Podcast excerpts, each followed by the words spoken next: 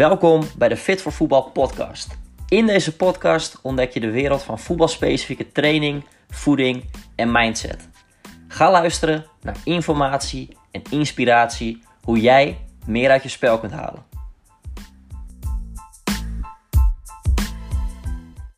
Yes, tof dat je luistert naar weer een nieuwe aflevering van de Fit voor Voetbal podcast. En vandaag gaan we het hebben over feiten en fabels. Dat ga ik weer doen met uh, Paul Lammers. Ja, zin in. De sportperformance specialist. Ja. Nou, welkom terug Paul.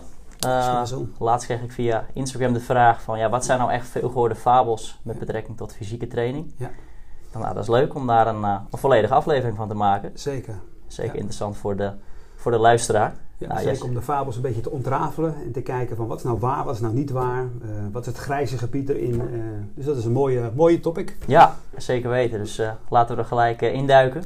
Ik ja, heb een aantal op een rijtje gezet, zodat ook nog een mogelijkheid om er wat in te sturen. Benieuwd. En, even, en eventueel kan je nog wat dingen aanvullen dat je denkt, nou, dat zijn ook wel fabeltjes of leuke feitjes om, om te delen. Dus ik heb een aantal stellingen. Schiet er maar in. Dus ik schiet ze op je af. Ja. De allereerste, het trainen met een speedladder ja. maakt een speler sneller. Mm, ja, de welbekende speedladder. Uh, heel veel uh, trainers gebruiken hem, in, uh, zeker ook in, in, de voetbalwereld, maar ook in andere takken van sport. Met het achterliggende idee van, oké, als ik nou snel door die ladder kan verplaatsen, dan heb ik ook wel de transfer naar op het veld, dat ik me sneller kan verplaatsen, change directions, richtingsveranderingen. Helaas uh, blijkt dat uit onderzoek dat de transfer vanuit een ladder naar een spelsituatie binnen voetbal, basketbal of een andere tak van sport niet echt zeg maar een 100% uh, waarheid uh, betreft. Dus het lijkt een beetje op een fabel en het komt op neer dat hoe beter je wordt in de speedladder, um, is dat ook gelijk het trainingseffect. Je wordt gewoon beter in het uh, verplaatsen in de speedladder. Um, en dat is eigenlijk de, de grote fout die dan gemaakt wordt. Van als je denkt van hé, hey, ik ga er snel doorheen, dan kan ik ook straks me snel verplaatsen op het veld. En dat zie je vaak niet terug. De hele snelle jongens bij, um, uh, bijvoorbeeld ik doe begeleiden in basketbal, die heel snel door een speedladder kunnen gaan. Want ik gebruik hem dus wel. Hoe gebruik hem dus wel, Paul? Ja. ja, ik gebruik hem wel, zeker in de warming-up, uh, om de feet quickness een beetje aan te spreken. Maar niet met het uh, achterliggende idee van de intentie van oké, okay, maar nu gaan ze ook heel veel beter bewegen op het veld zelf. Nee, het is een, um, een fabel dat je door een speedladder zeker snelheid uh, kan creëren. Want snelheid is gebaseerd op uh, in een korte tijd een versnelling te kunnen maken in links en rechts. Nou, je ziet in de speedladder dat het vanuit buitenaf wel zo zichtbaar is. Maar als je dat verplaatst in een veldsituatie waar je moet reageren op externe stimuli, zie je dat niet meer uh, terugkomen.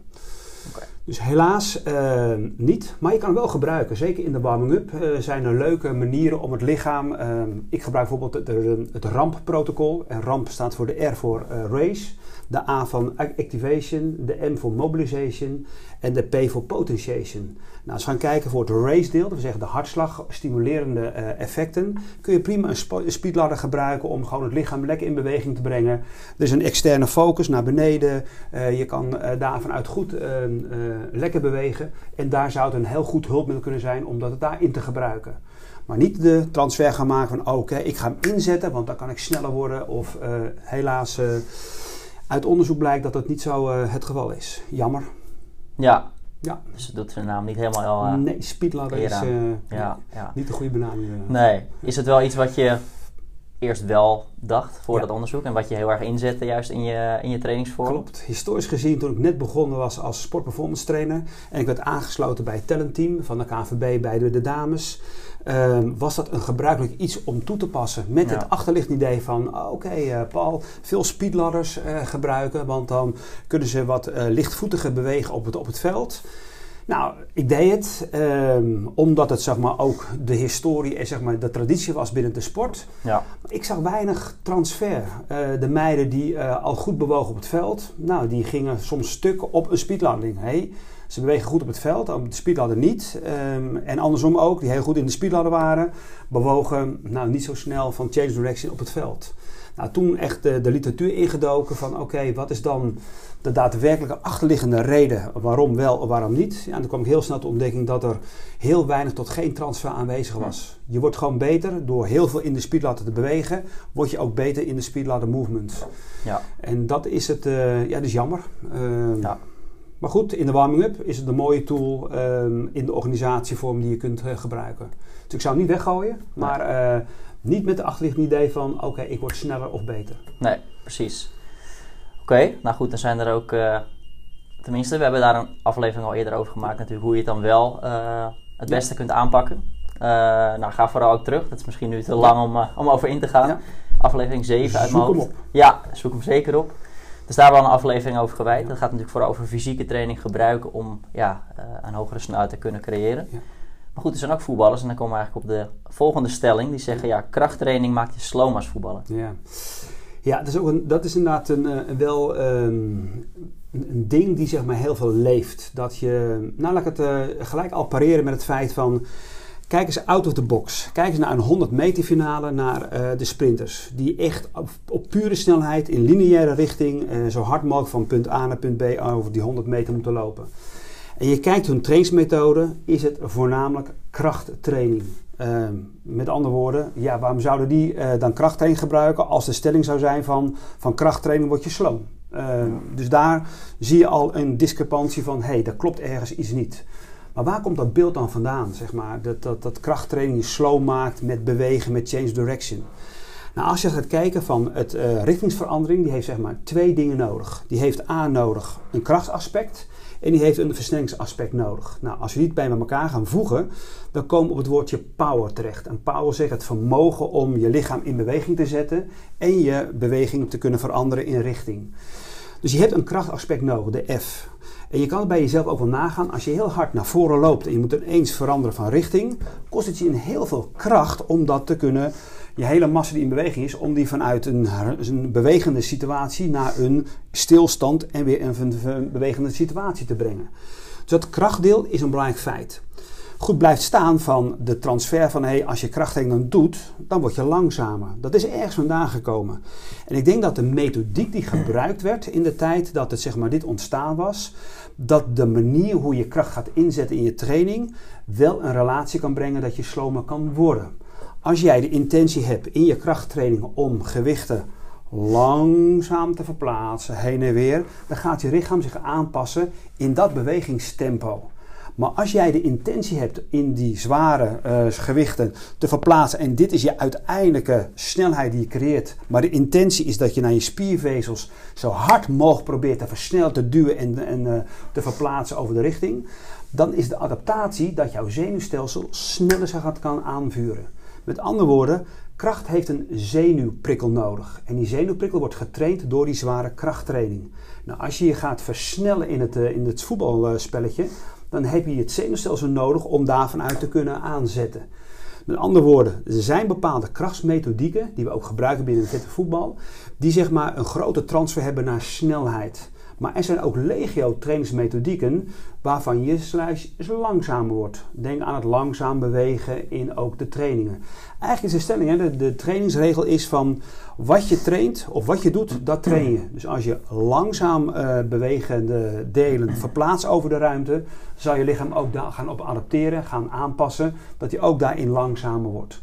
Met andere woorden, um, krachttraining geeft zeker een voorbeeld, een, zeg maar een, een voordeel ten opzichte van je snelheidscomponent. Zoals je ziet binnen Fit Voetbal en je hebt een gymprogramma, wat helaas vandaag niet kan, zie je dat er ook best wel wat zware trainingsvormen erin zitten. Juist met het idee van hey, dat zenuwstelsel, wat zeg maar de aansturende factor is van snelheid, om die te prikkelen.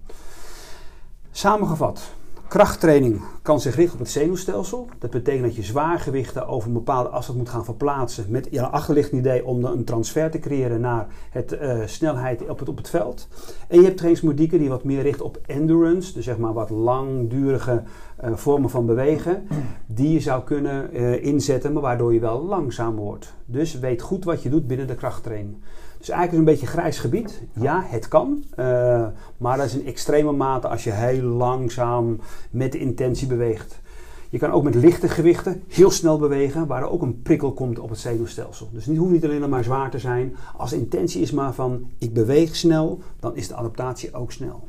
Ja. Dus ja en nee. Ja, mooi. Het kan dus een feit zijn als je het heel anders inzet. Als ja. jij uh, ja, puur als bodybuilder gaat trainen ja. in de gym en, en dan verwacht dat je voetbalprestaties verbeteren. Ja, Maar is een fabeltje als je het goed inzet met een Ja, eh, zeker. met Ja, een dan heeft het een meerwaarde. Maak Ja. 1 en 1 maakt 3. Dus eh, zeker niet eh, onderschatten en zeker niet van, oh, ik doe het maar niet, want dan word ik langzaam met dit idee. Nee, gebruik het op de juiste manier en je zult merken, bam, je gaat sneller verplaatsen. Je kan sneller van richtingsveranderingen, omdat die F-factor daarin ook in meegenomen wordt. Ja. Doen.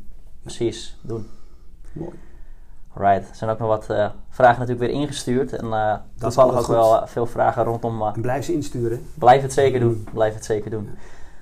Ook wel veel vragen rondom, rondom spierpijn. Dat is ook wel een, een interessante voor feit of fabel. De stelling is, je hebt alleen goed getraind als je spierpijn hebt. Ja.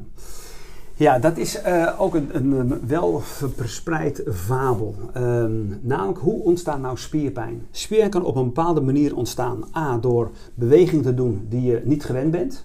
Eh, dat betekent dat jij spieren rondom de bewegingsketen gaat inzetten die in feite niet nodig zijn. Dus je gaat eigenlijk extra spieren in werking zetten. Dus heel inefficiënt. En die inefficiëntie creëert zich vaak ook in spierpijn. Omdat een nieuwe beweging moet je gaan afstemmen eh, in het zenuwstelsel van wat moet ik nou aanspannen, wat moet nu ontspannen. Dat is één me- methode om spierpijn te creëren. Je gaat gewoon wat je altijd gedaan hebt, dat ga je veranderen in een nieuw trainingsprogramma. En je zult merken dat eh, bij de, de dag, of eigenlijk de twee dagen daarna, we noemen dat de DOMS, de Delayed Onset Muscle Soreness. Een spierpijn die pas optreedt na een paar dagen als je getraind hebt. Dat je de volgende dag denkt van, nou, het, eh, het gaat wel. De dag daarna denk je, oeh, wat heb ik gedaan? En dan ga je nadenken, oh ja, twee dagen terug eh, heb ik een eh, nieuw schema eh, gecreëerd. Dus dat spierpijn gebaseerd op nieuwe bewegingen die nog inefficiënt zijn. En hoe meer je in die efficiëntie gaat trainen, hoe minder spierpijn je gaat creëren bij jezelf. En dat betekent dus dan automatisch niet van, oh, maar dat heb ik niet goed getraind. Nee, dat is gewoon een efficiëntie van het systeem. En de tweede manier om spierpijn te creëren is dat je heel veel gaat decelereren. Ofwel dat je zeg maar een, we noemen dat een excentrische beweging inzetten in bewegingen. Dus wil zeggen een meegevende kracht. Dus als je heel veel wenden en keert, maar waarbij je snelheid moet afremmen om daar weer te gaan versnellen. Juist het afremmende deel, waarbij de spier zeg maar, op, eh, heel veel op trekkracht wordt zeg maar, eh, geprikkeld. Dat heeft ook wel vaak spierpijn tot gevolg. Dus je moet even kijken van wat je gedaan hebt in je training, wat eventueel het gevolg kan zijn van die spierpijn. Maar goed, het idee van hé, hey, ik moet echt spierpijn hebben, wil mijn training als goed worden afgestempeld, dat kun je weglaten. Ehm, ik kan je zo, eh, één, eh, als je de heuvel oploopt, dan heb je vaak minder spierpijn dan als je downhill gaat trainen, waarbij zeg maar over, en zeg maar dat je steeds moet afremmen als je naar beneden gaat. Hoef maar één training met je doen en je hebt spierpijn. Is dan de training goed geweest? Nou, in de context waar je hem plaatst, misschien wel, maar misschien ook zeker niet. Dus het gaat ook om de context waar je zeg maar, je training in plaatst en wat voor reactie daarop krijgt. De spierpijn als indicator van een goede training, laat dat los. Ehm, nee.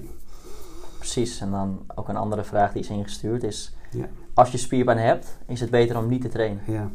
Dat zou mooi zijn. Eh, dan eh, moeten heel veel spelers Ja. eh, vaak een Ja. training skippen. Want als ik kijk in mijn situatie bij Team NL... is er eigenlijk geen sporter die niet zonder spierpijn de volgende training ingaat. Eh, omdat ze gewoon meerdere trainingsprikkels hebben op een dag. Nou, binnen voetbal is dat ook zo. Eh, als je een, training, een, een type training gehad hebt die zeg maar eh, nieuwe bewegingsvormen of veel decelereren, dat je dan de volgende dag of de twee dagen daarna spierpijn heeft. Nee, wat wel zeg maar het idee is om. Het, het voelt niet lekker. Je voelt alsof je helemaal uit elkaar getrokken wordt. Dat betekent een hele goede warming-up. Dat is wel een must zeg maar in die situaties. Dat je niet te snel, je komt het veld op en je hebt die spierpijn in die hamstrings. Dat je even lekker tegen die bal aan gaat eh, schoppen. Dan is de kans op een, een, eh, een, ja, een blessure wel aanwezig. Nee, eh, wees alerter op de warming-up. Eh, ga wat langer door zeg maar, in dat race-component van het rampprotocol. Dus dat was de race, het lichaam, lichaamstemperatuur verhogende factor in de training, eh, in de warming-up. Dan de activation en mobilization, dat je daar ook wat langer blijft hangen. En dan bij de potentiation helemaal aan het einde, dat je daar goed aandacht aan besteedt om dan de training in te gaan. Dus zo gezegd van eh, skip de training als je spierpijn hebt, niet doen. Maar wel de aandacht van hey, een goede warming-up. Luister naar het lichaam uh, in de warming-up van hey, waar zitten die pijntjes dan nog als ik die warming-up gehad? Zit het in die hamstring? Zit het in de, in de kuitspier? Zit het wellicht ergens anders in de bovenbenen? Uh, ga daar nog even extra op in. Uh, de spierpijn, ja, je kan gewoon trainen. Absoluut. Precies. Doodskip de training. Nee, nee, nee, nee.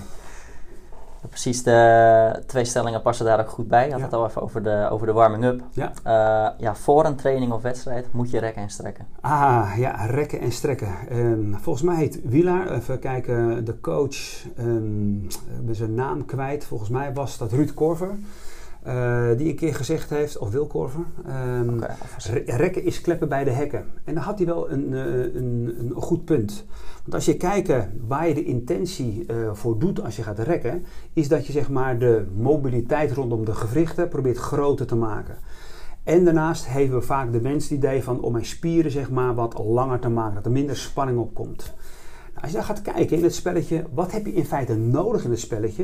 Je hebt juist spierspanning nodig, juist om te kunnen versnellen, vertragen, richtingsverandering, te kunnen springen, te landen. Eigenlijk al de bewegingskennis die we in de vorige podcast ook genoemd hebben.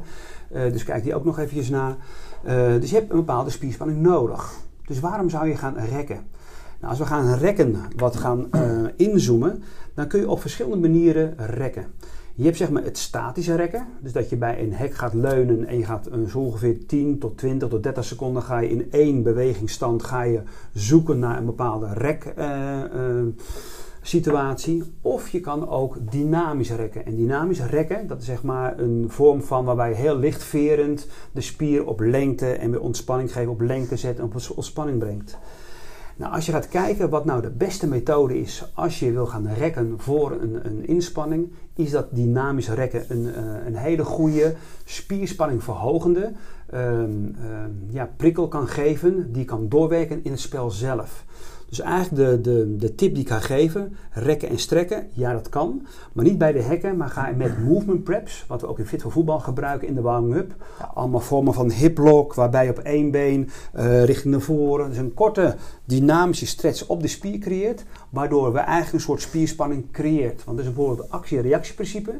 Je gaat een spier even op lengte zetten en als reactie geeft dat hij hem even op spanning gaat zetten. Nou, als je binnen die marge blijft, eh, dan heb je een heel goed zeg maar, ehm, eh, transfer naar wat je moet gaan doen in het veld. Want daar moet je die spierspanning heb je die nodig om te gaan versnellen. Heel goed leuk onderzoekje wat er geweest is. Ehm, niet binnen voetbal, maar bij, bij speerwerpen. Om heel statisch te gaan rekken in zeg maar, de triceps en in de rondrotatie die je nodig hebt om die speer ver weg te, te, te gooien. Een groep die inderdaad statisch ging rekken en een groep die wat dynamisch ging rekken in die positie. En wat bleek dat de, de, de, de speerwerpers die met die dynamische vorm aan het rekken waren, veel meer verder kunnen, konden gooien. Gelijk al in de eerste serie dan de eerste eh, groep die zeg maar statisch, langdurig de spier als het ware uit elkaar getrokken hebben. Dus de, de tip is dynamisch rekken, oké. Statisch rekken, niet echt een goede manier om eh, je voetbalwedstrijd of training in te gaan. Nee, precies. Ja. Als je dan kijkt na een training, hadden het nu Ja. vooral voor een training. Stel de wedstrijd of training of je of fysieke training is klaar. Eh, wat zou je daarin? eh, Ja. of, of als de stelling na een training of wedstrijd is het goed om Om te rekken. rekken en Ehm, strekken. Ja. Wees daar voorzichtig mee. Ehm, als we gaan kijken wat rekken in, pri- in principe doet, je gaat die spiervezel zeg maar, op lengte brengen. Nou, op het moment dat je gaat bewegen, ontstaat er allemaal microschade. Daar ontkom je niet aan en dat is ook een mooie prikkel om te adapteren, waardoor de spier sterker wordt, misschien de spiermassa gaat toenemen. Dus op zich is dat een, eh, een iets wat een, een gunstige herstel eh, laat meenemen. Maar goed, er zitten die spierschadetjes in.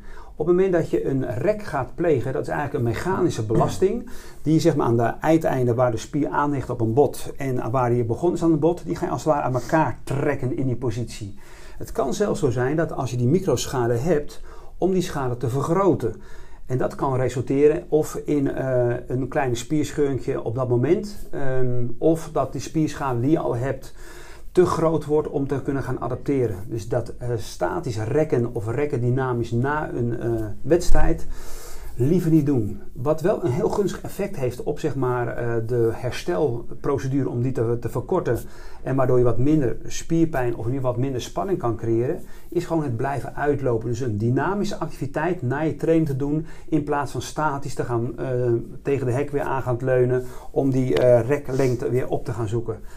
Ehm, als je toch in of eh, het lekker vindt om te rekken na zeg maar, een wedstrijd, doe het dan met een hele lichte dynamische vorm, zodat een soort spierfunctie, een soort spierpompfunctie ontstaat, waardoor de doorbloeding wel op gang blijft. Want in feite zet je ook met een reksituatie die spier helemaal op slot. Dat wil zeggen, er kan geen bloed meer in, er kan geen bloed meer uit. En juist door al die afvalstoffen die je in je spel of in je training hebt opgebouwd, die wil je graag uit die spier hebben. Die wil als het ware um, um, ja, eruit gooien. En dat kan alleen maar door een goede doorbloeding in de spier zelf te hanteren. Dus eigenlijk samengevat, rekken na afloop. Wees daar voorzichtig mee met het idee van hé, hey, ik ga mechanisch uit elkaar trekken waar al kleine scheuntjes zitten. Plus het feit van dat het niet meewerkt aan, zeg maar, aan die spierpompfunctie als je statisch zeg maar, die manier gaat uh, gebruiken om uh, de hele spier op slot te zetten waar er geen doorbloeding meer in kan komen. Dus liever dynamisch, lekker uitlopen um, om zo zeg maar, tot rust te komen voordat je de kleedkamer ingaat of uh, de gym uitloopt en je gaat omkleden. Ja, want wanneer zou je het eventueel wel inzetten, statisch rekken, of eigenlijk niet echt een voorstander van. Eigenlijk altijd wel dynamisch. Nou, als de context van de sport het vraagt, denk aan turnen. Waarbij een grote mobiliteit gevraagd wordt als uh, een jurysport. Dus hoe beter zeg maar, de lengte uh, gedaan dan ja, is de must om ook in je training dat op te nemen. Maar daar waar je spierspanning nodig hebt en niet zeg maar die hele lengte hoeft te, te creëren. Uh, nee, dan hoef je niet in te gaan zetten als stoel. Nee.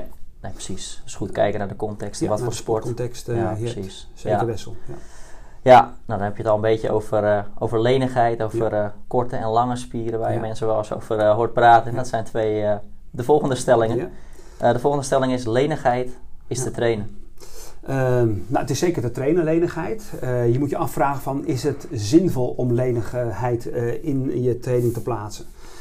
Um, laat ik beginnen met het feit van dat er functionele aanpassingen zijn in het lijf. Wat bedoel ik ermee? Veel voetballers die kunnen uh, vanuit een, een, staande houding heel moeilijk hun handen om uh, met rechterarmen, met de benen de grond aan te tikken. Met andere woorden, die hamstrings die zijn daarin met de onderrugspieren de beperkende factor. Um, betekent dus dat je daardoor uh, minder goed kan bewegen op het veld? Nee, het is een functionele aanpassing. Want als je kijkt naar de hamstring, hun functie, en je gaat heel hard tegen een bal aanschieten, betekent dat je je onderbeen probeert te versnellen naar voren.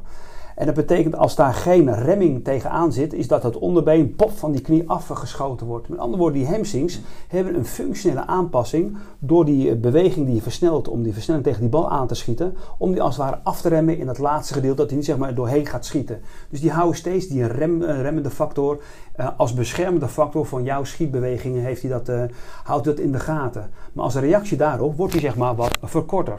Maar dat is een functionele aanpassing. Het gaat pas echt een een issue worden als je echt daardoor in de hamstrings klachten gaat uh, laten ontstaan. Nou, wat we uh, zien zeg maar, bij uh, goede voetballers, als jij, dat is een mooie testje die je thuis kan doen, en je gaat liggen met twee benen op de grond op de rug en je tilt één been op, dan moet die zeg maar, in de horizontale positie geplaatst worden. Dus als je daar ongeveer blijft hangen in dat gedeelte, en je krijgt hem niet zeg maar, mooi zeg maar, in die laatste fase van met rechte benen, zodat hij niet loskomt, dan heb je een goede lenigheid van de hamstrings uh, te pakken. Dus met rechte benen, licht op de grond. Zoek het even uit van, uh, probeer het even uit thuis van, hey, hoeveel kan ik mijn been optillen omhoog? wil niet zeggen dat als je hem hier blijft houden, dat je dan een kans krijgt op blessures. Maar het kan een issue zijn van, hey, uh, ga wat meer richting, ook met de hamstrings, wat dynamisch uh, rekken. En dat kan door middel van staande bewegingjes, je bovenlichaam in je warming-up, wat zeg maar meer die trekkracht op die hamstrings te plaatsen, zodat je het speltje in, ingaat. Dus uh, lenigheid, ja, het is te trainen. Moet je stramme spieren vanuit de hamstrings zien als voetballer aan besteden. Het geeft ook een beschermende factor in het kniegewricht. En ga je daar te veel mee uh, spelen, ga je meer die lengte zoeken in die hamstrings, dan kan het zijn dat je wel een blessure gaat uh, creëren. Dan ben je wel lenig in de hamstrings geworden. En je kan het been waarschijnlijk ergens, in je, ergens een, uh, op je, tegen je schouder aandrukken. Maar het heeft geen beschermende factor mee, mee tegen het schieten van de bal. Dus wees daar voorzichtig mee. Dus functionele aanpassingen zijn er niet voor niks. Het lichaam adapteert daar ook op. Pas op het feit dat je last van krijgt, dan is een issue van dan gaan dan voorzichtig met die hamstring aan de slag. Ja. dus uh, ja, lange spieren, korte spieren, ja, ze bestaan. Maar de, de, korte spieren hebben ook een functionele aanpassing. Ga er niet te snel mee aan het uh, uh, rommelen. Okay. Ja, dat is inderdaad dus de volgende stelling. Van je hebt korte en lange spieren. Ja. hoe, hoe, kijk je daarnaar? Ja, nou eigenlijk in feite, als je heel specifiek fysiologisch gaat kijken op spieren, ehm, gaan ze adapteren aan de belasting die hij, die hij, of zij krijgt. Nou, als je gaat kijken bij de, bijvoorbeeld een wielrenner die uh, heel veel in de fiets zit. Die heeft hele korte ellipsose. Dat is een spier zeg maar, die over de heup heen ligt naar de bovenbenen. Dat is een functionele aanpassing. Die, die heeft daar zeg maar kortere spieren in dat gedeelte dan bijvoorbeeld een, uh, een turnster die heel wijd moet gaan uh, uit in een spagaat moet komen. Met andere woorden, de sportcontext bepaalt of je in, een bepaalde situatie een lange spier hebt, dus die meer mobiel is, dan wat kortere spieren. Dat wil niet zeggen dat het niet functioneel is. Juist door zeg maar, die functionaliteit toe te passen in trainingen, zul je ook gaan maken dat die spier daar zich aanpast. En dan heb je lange spieren nodig in sommige situaties. Denk aan de turner.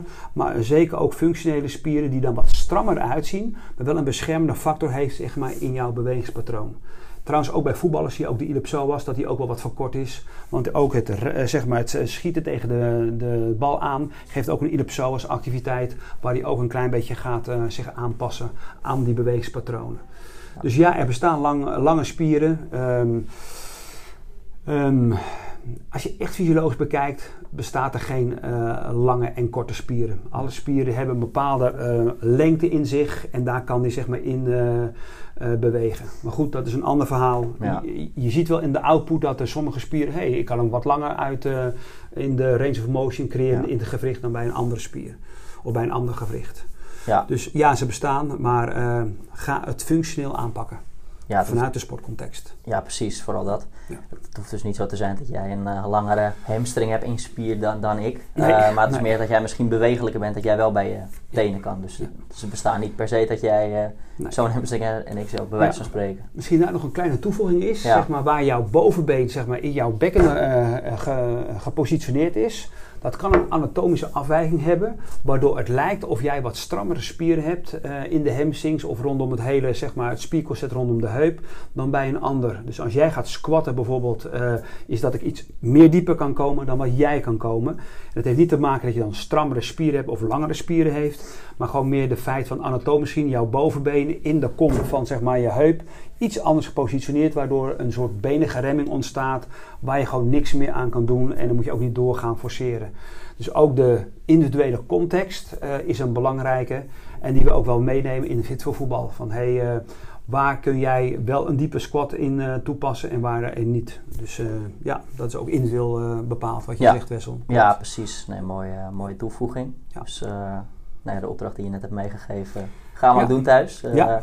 Het testje, ja. Mooi. Tof.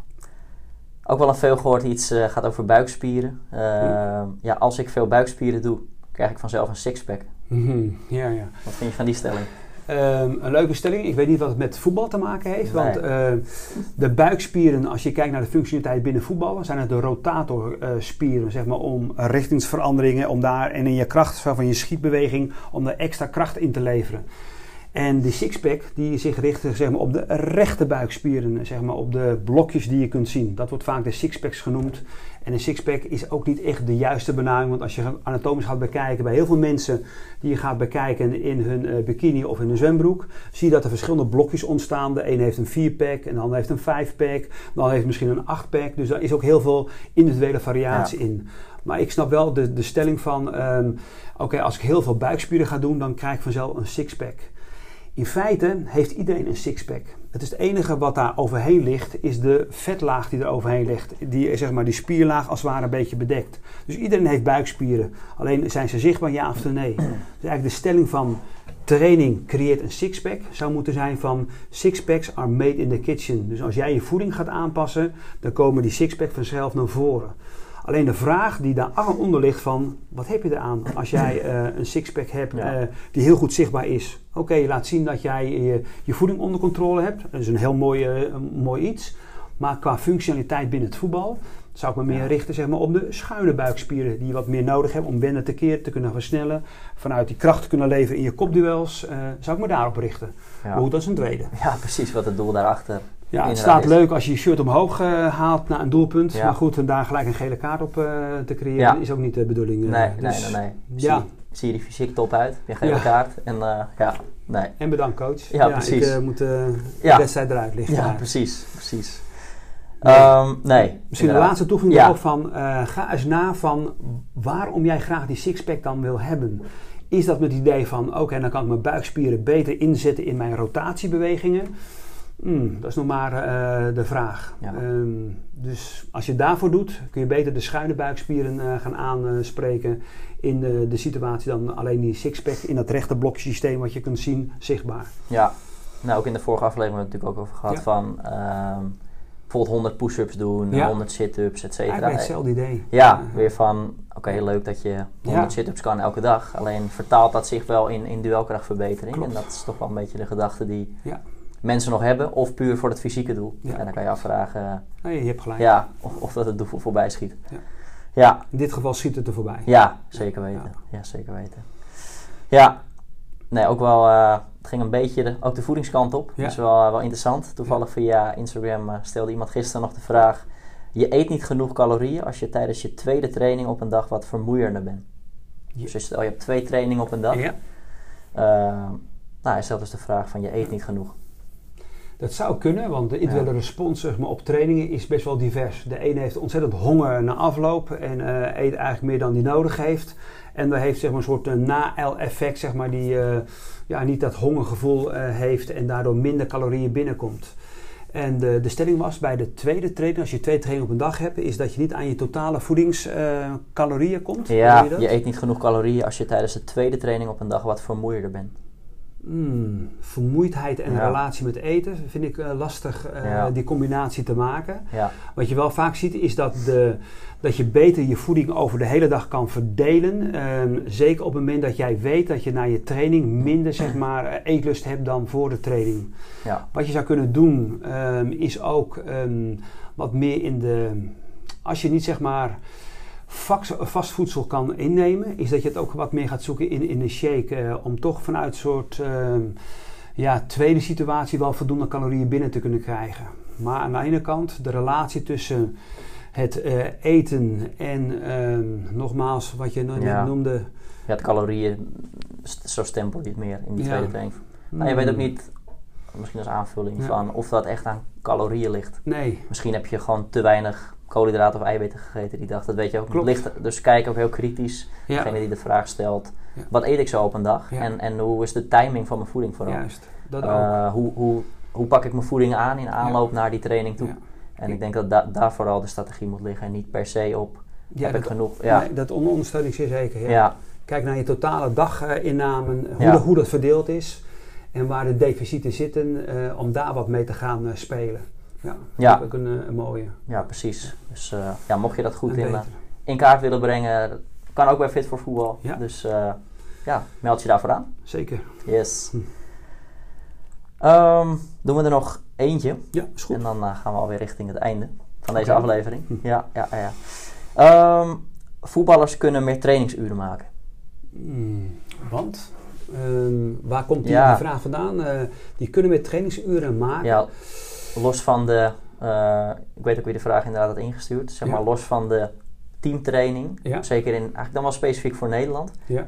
eh, kunnen ze in jouw ogen meer trainingsuren Ah, eh, ja, ja, nog maken als aanvulling op het teamprogramma? Wordt er Ehm. ja, te weinig of, of te licht getraind? Is dan meer de... Ja. Ehm, daar ondersteun ik het wel een klein beetje in. In de zin van er kan meer gedaan worden. Ehm, maar ik ben altijd zeg maar van de andere kant. Ehm, probeer te zoeken naar een optimale manier voor jou eh, als speler, dus als individuele speler. Sommigen hebben meer trainingsuren nodig dan een ander. Om daar een beetje mee te spelen. Op het moment dat je nog steeds het trainingseffect kan creëren met de training die je op dit moment doet, dan is er nog geen reden zeg maar, om je trainingsvolume ja, volume te veranderen.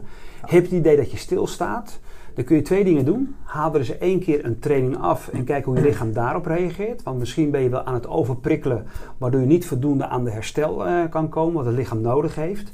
Want in feite, jouw lichaam gaat adapteren pas in een herstelperiode. Je kan dus eh, heel veel prikkels creëren, maar juist die, de herstelperiode, die bepaalt hoe die prikkel aankomt. Hoe, zeg maar, hoe, hij zich situeert in het lichaam, hoe hij zeg maar, uitbreidt in het lichaam.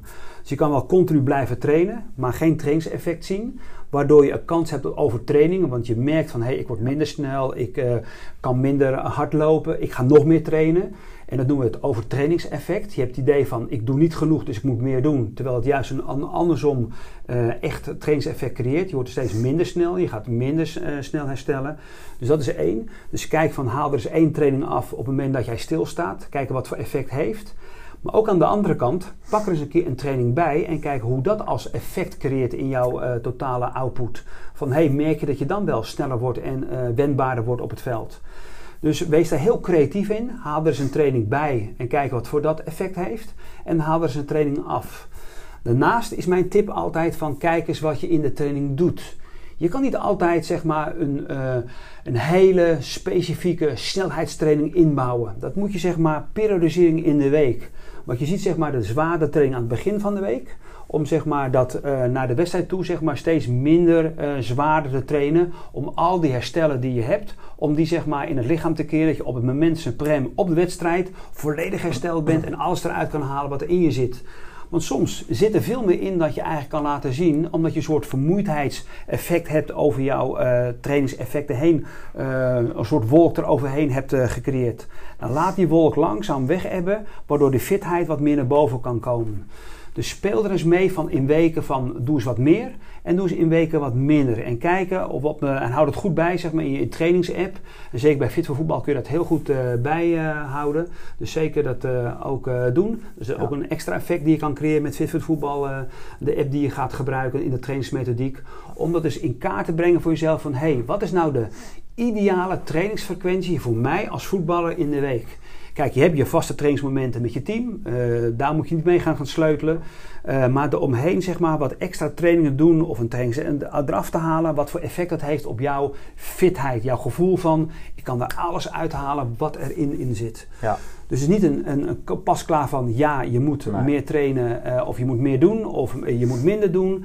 Nee, dat is een individuele respons die je moet gaan uitzoeken. Uh, en dat kan heel mooi binnen, binnen fitte voetbal, want je kunt alles zeg maar monitoren en uh, ja, daar een plaats geven. Dus uh, zeker de moeite waard om daar eens mee te spelen. Ja.